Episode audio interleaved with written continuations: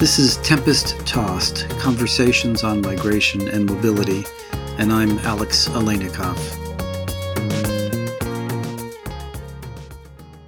For more than a century, Congress has denied entry to the United States of immigrants who are likely to become a public charge. That's the language in the statute, likely to become a public charge. And the pretty straightforward idea here was that uh, immigrants shouldn't come to the U.S. if they will be on the public dole, if they'll be here at taxpayers' expense.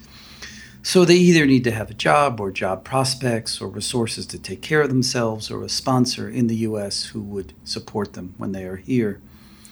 The public charge ground applies to applicants for admission, that is, people overseas seeking visas to come to the United States, and also people in the United States who are seeking to get their green cards, who will change from a, a non immigrant status like student or temporary worker to seek permanent resident status here. The statute doesn't define the term likely to become a public charge, and that's been left to adjudicators uh, over the years. Uh, these are visa officials overseas and immigration officers in the United States operating under guidance from the federal government. And they've used a standard that looks at a variety of factors age, employability, skills, health, language ability, things like that. And in this mix of factors, the prior use of certain cash benefits counted against the immigrant. Cash benefits like welfare or supplemental security income for the aged, blind, and disabled. At the same time, federal law has permitted certain immigrants to receive federal benefits. For example, all non citizens, whether documented or undocumented, can receive emergency care at a hospital, immunizations, and they're eligible for disaster relief. And refugees and persons granted asylum are generally eligible for most benefits like citizens. Green card holders are eligible for most federal benefits only after they have resided in the United States uh, for five years or more. Now, the Trump administration wants to tighten the rules on the public charge ground for denying a visa or granting a green card. It has released a proposed new rule that would expand the kind of public benefits that would count against the immigrant. Most importantly, now, Medicaid and food stamps would be included. And it would change the overall test. So, an immigration official would deny a visa if he or she determined that, given all the facts, a person is likely to receive federal benefits in the future at a certain level and for a certain length of time. Now, this may sound technical and not too different from past practice, but the implications for non citizens may be quite dramatic. To help us understand the past, the present, the possible future of the public charge rule, I spoke with Mark Greenberg, who's a senior fellow at the Migration Policy Institute in Washington. Mark had previously served for seven years in the Department of Health and Human Services, and for three years he was acting assistant secretary for HHS's Administration for Children and Families. Mark Greenberg, great to have you with us today. Thanks very much. So this public charge ground has been in federal law for, for a long time, more than a century. What's its purpose? Why is why is it in the law? Right. The public charge language actually first came into federal immigration law in 1882. So it has been there for a very long time. And broadly, it is intended to ensure that individuals admitted to the country um, are ones who are not likely to need to be dependent uh, on uh, public support that they should be supporting themselves. Um, there have been different interpretations over time of precisely what that means and what's the right standard to uh, apply to it. Um, and the nature of what it means has evolved over time as um, you know as the modern welfare state uh, has developed. So the, we currently have a set of guidelines issued in the late 90s that tries to help adjudicators determine uh, how this uh, how this uh, provision in the statute uh, should be interpreted. What what is the current understanding of what likely to become a public charge means? The former uh, INS, Immigration Naturalization Service, had issued guidelines in 1999, recognizing the importance of bringing greater clarity. Um, and the 1999 guidelines, which still apply today, uh, essentially said that in seeking to determine if someone is likely to become a public charge, to look to a set of factors that have been specified by Congress, which uh, involve age, health, family status, assets, resources, financial status, education and skills, and a- whether the individual has a required affidavit of support. So, said, look to this set of factors, but in particular, the focus should be on whether they are likely to become primarily dependent on cash assistance for income maintenance or on government support for long term institutionalization. So, looking at a set of factors, but all in the context of this focus of primary dependence on cash or long term institutionalization. All right. And this rule applied to people applying for green cards outside the country, say to join the family or to come for work, or people inside the country adjusting their status, as we say, from a student or a temporary worker to uh, to get um, a green card. And I'm just trying to think about how the the immigration official then interprets it. The immigration official takes all this information from the person, and what is in his or her mind is the question of is this person likely to become primarily dependent on cash assistance, basically welfare and supplemental security uh, income for age blind and disabled people. That's exactly right.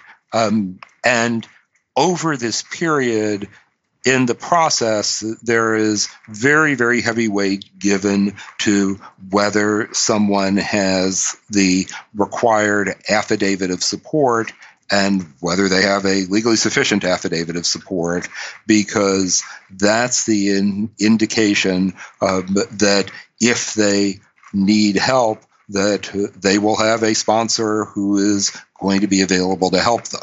Okay. Now, one of the factors that, that might uh, be relevant is whether the person has used federal benefits in the past. Are people who are getting green cards now, either because they're coming into the country or adjusting their status, are they likely to have been on federal benefits in the past so that this would be a negative factor in their case?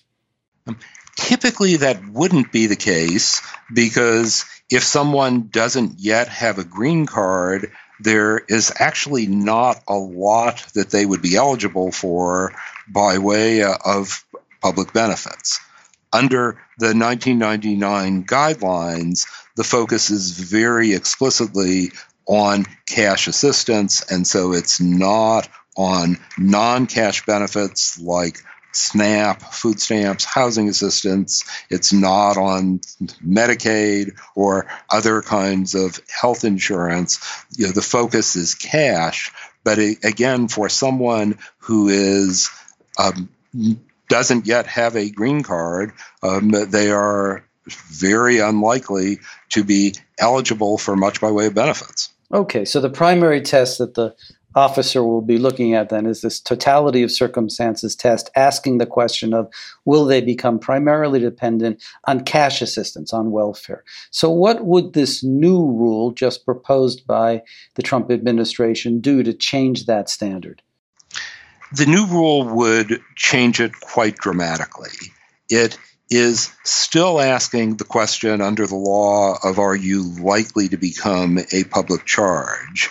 They would provide in the rule that likely to become a public charge would mean likely at any point in the future to receive one or more of a set of benefits. And the proposed rule provides a list of the benefits. It is one that goes considerably beyond cash assistance for income maintenance and long term institutionalization.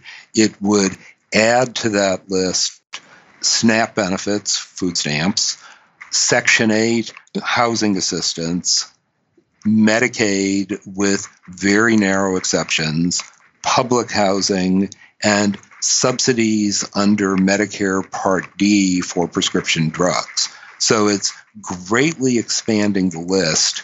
It's also setting a much lower threshold for when the receipt of benefits would count. It's not looking at primary dependence, it's a much lower threshold uh, than that. And again, it is asking are you likely at any time in the future to be receiving one or more of these benefits. So, why would the government propose this? Was there evidence that too many poor people were sneaking into the country trying to get benefits? And even if they were getting benefits, weren't these benefits that Congress said they're in fact entitled to receive? What, what's the purpose of this new rule?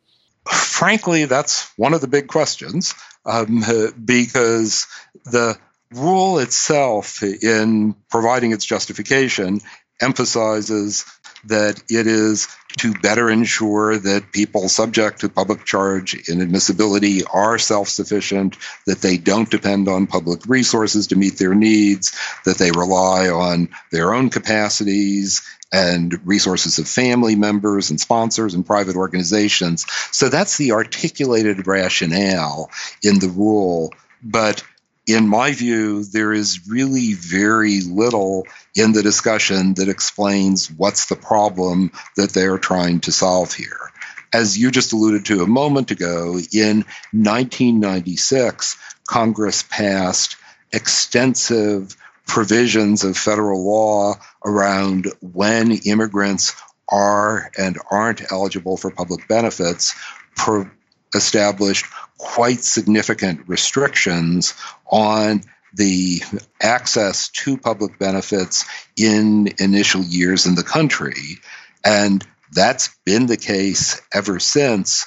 And uh, in the rule and the accompanying justification, I really don't see a lot that explains what is a significant issue or even a, a, concern about the current structure and the current balance that justifies taking this on at this time. Yeah, so I think there might be two possible justifications, and let's talk about uh, both. The first might be uh, saving money if this, in fact, keeps people out who later would qualify for federal benefits. If they're kept out, they won't then ask for those federal benefits, even though they would be entitled to them. Um, and the second uh, part of the cost savings would be that this may frighten people who are eligible for benefits from applying for benefits because they misunderstand the rule and think that somehow by applying for benefits to which they're entitled, it could subject them to deportation or other kinds of serious consequences. Do you think this might be behind behind the rule? you know what we what we have in front of us is what they've said as to their justification. We also do know though that this was something that the new administration wanted to do from the beginning.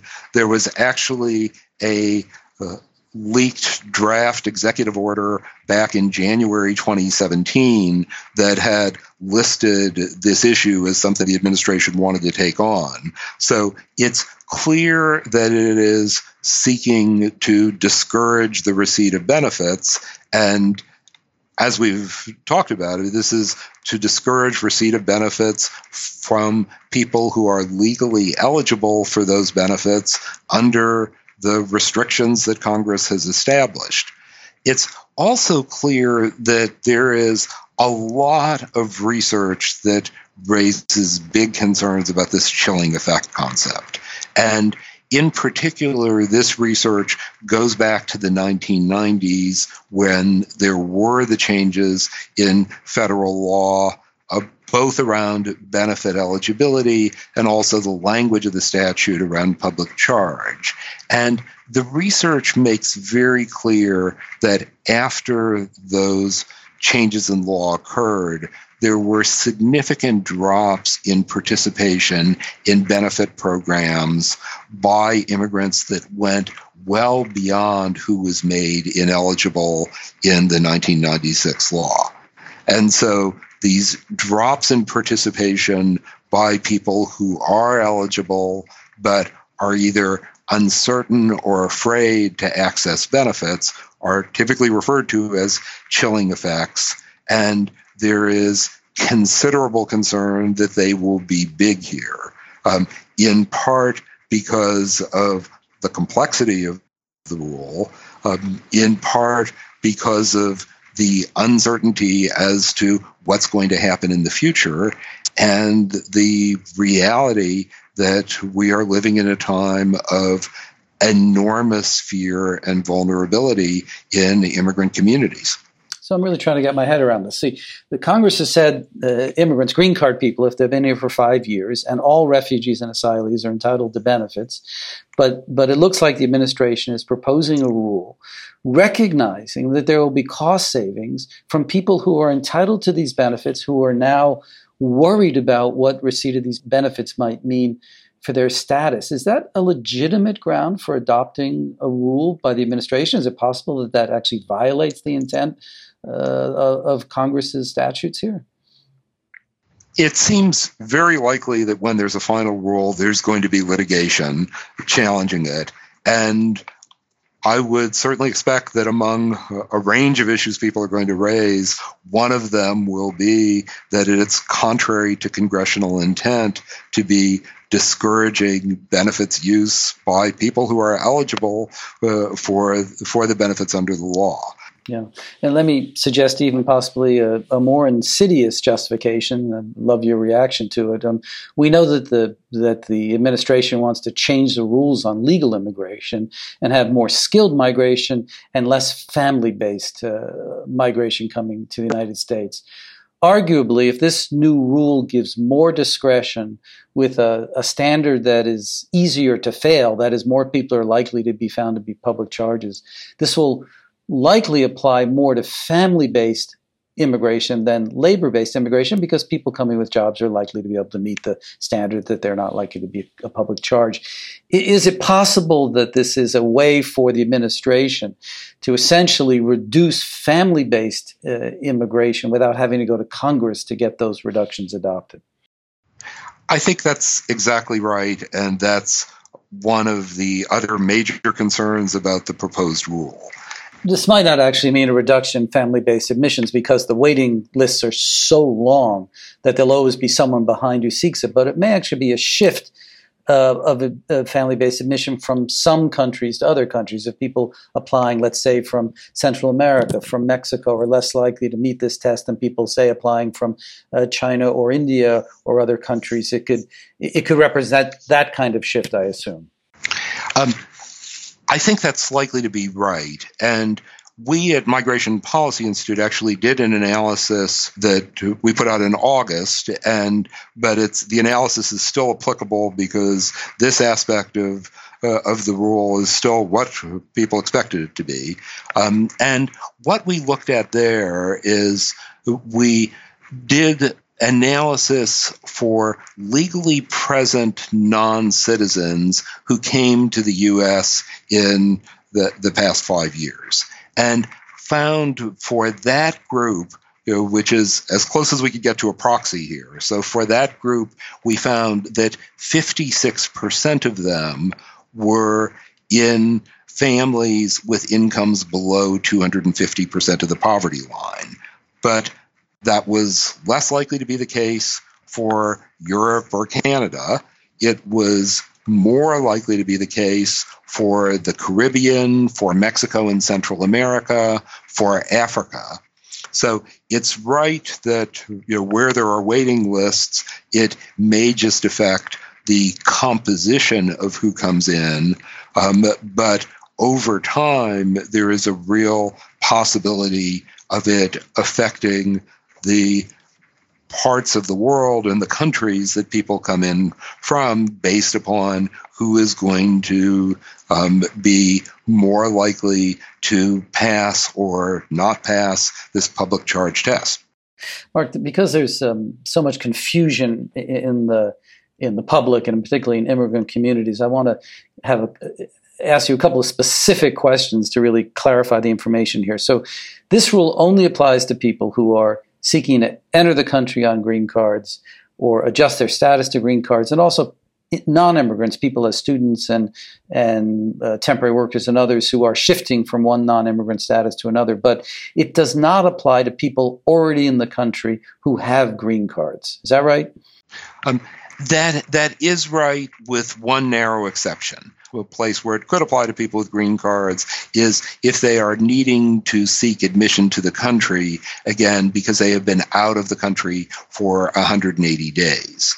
So there are very, very narrow circumstances where it could apply to a green card holder, but on the whole, the answer in the vast bulk of cases is does not apply to green card holders. Which is why someone with a green card should not be deterred from applying for benefits to which they're they're entitled. What what about um, families where a child who is a U.S. citizen might be on Medicaid or food stamps, and now the parent is seeking to adjust his or her status to get to get a green card. Does it apply in that case? It does not. There has been um, confusion and uncertainty because what we have now is a proposed rule that's actually been published. And before the proposed rule was published, which happened on October 10th, there had been a couple of leaked drafts of earlier versions of the rule. Um, so there was a leaked draft in January, there was another one in March. There was a lot of analysis done based upon the leaked drafts. And in the March leaked draft, the rule at that point would have applied to looking at both the individual and use of benefits by their dependents. And so a lot was written based upon that. That has changed in the proposed rule that's now been published. So in the proposed rule, it is only focused on use by the individual, not their dependents. That means not by their citizen children or anybody else who is a dependent. And so it's just the individual and important for people to understand that they should not be fearful to receive benefits or assistance that their children uh, need because that is not going to count against them in this process. Let me also just quickly say, because there has been this confusion, that the the proposed rule would not apply for purposes of naturalization for citizenship. This is about admission, adjustment of status, and then for non immigrants, extension of stay or change of status. One other thing that's important to emphasize is that this rule would not change standards for deportation. We have seen from the, the government indications that they are considering whether to make changes to the standards for deportation, but that is not in this rule. And if that proceeds, that would be through a entirely separate rulemaking process. One of the other rumors that was out was that this would apply to, to to kids who go to Head Start or get other kinds of educational benefits. Is that currently in the proposed rule? It is not. It is not. Um, uh, there was concern based upon earlier drafts. But you know, when agencies are writing rules, there are often lots of things they consider that don't wind up making it into the proposed rule that's actually published. Right. Um, Mark, I think one of the toughest things of reading this proposed rule, and it's almost 200 pages in very small print in the Federal Register, is the and a lot of it quite technical, um, are, are, the paragraphs where the government says, uh, in looking at the cost and the impact of this rule, is that um, some people are going to be missing benefits. Their health will decline, their income will decline, their ability to take care of their families will be uh, adversely affected. Uh, and the like. Is this is this in fact a likely impact of the rule, and, and and how large is that impact likely to be? I think there is much reason to fear that that would be an impact of the rule. It's harder, probably impossible to quantify. But what happens in the, in the proposed rules, along with it, the government has a responsibility to provide this cost benefit analysis. And a lot of the cost benefit analysis focuses on things like there will be new forms, and here's how long it will take to fill out the forms, and people will have to familiarize themselves, and there will be time and cost involved in that. So a lot of the cost analysis focuses on things like that.